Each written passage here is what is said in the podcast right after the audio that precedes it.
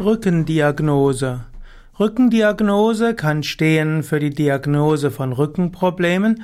Rückendiagnose kann aber auch eine Form der Reflexdiagnose sein. Es gibt nämlich verschiedene Reflexfelder am menschlichen Körper. Zum Beispiel gibt es die Fußreflexzonen. Fußreflexzonenmassage ist vermutlich die bekannteste Behandlung von Reflexzonen. Genauso gibt es aber auch Reflexzonen an den Händen, an den Ohrmuscheln, wie auch in der Innenseite der Nase.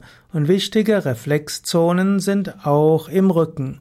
Und so ist die Rückendiagnose zum Beispiel das Erheben von Tastbefunden am Rücken. Der Patient kann sich entweder hinsetzen oder auch auf den Bauch legen und dann kann der Untersuchende kann mit seinen Händen über den Rücken gehen, von unten nach oben. Manchmal wird auch empfohlen, dass der Patient sich so hinsetzt, dass er nach vorne hinunter geht, also praktisch auf einen Stuhl oder auf der Behandlungsliege sitzt und dann die Hände Richtung Füße gibt und so ist der Rücken überstreckt. Und dann wird es leicht sogenannte oberflächliche, äh, oberflächliche Verspannungen zu sehen oder auch zu spüren. Es gibt die sogenannten heißen Gelosen, das sind akute ja, Erscheinungen, Verspannungen der Muskeln und kalte Gelosen stehen für chronische Zustände.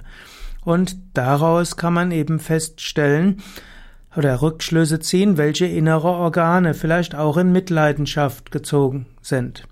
Und so kann man über das Behandeln des Rückens auch innere Organe behandeln. Mindestens ist das eine der vielen Theorien.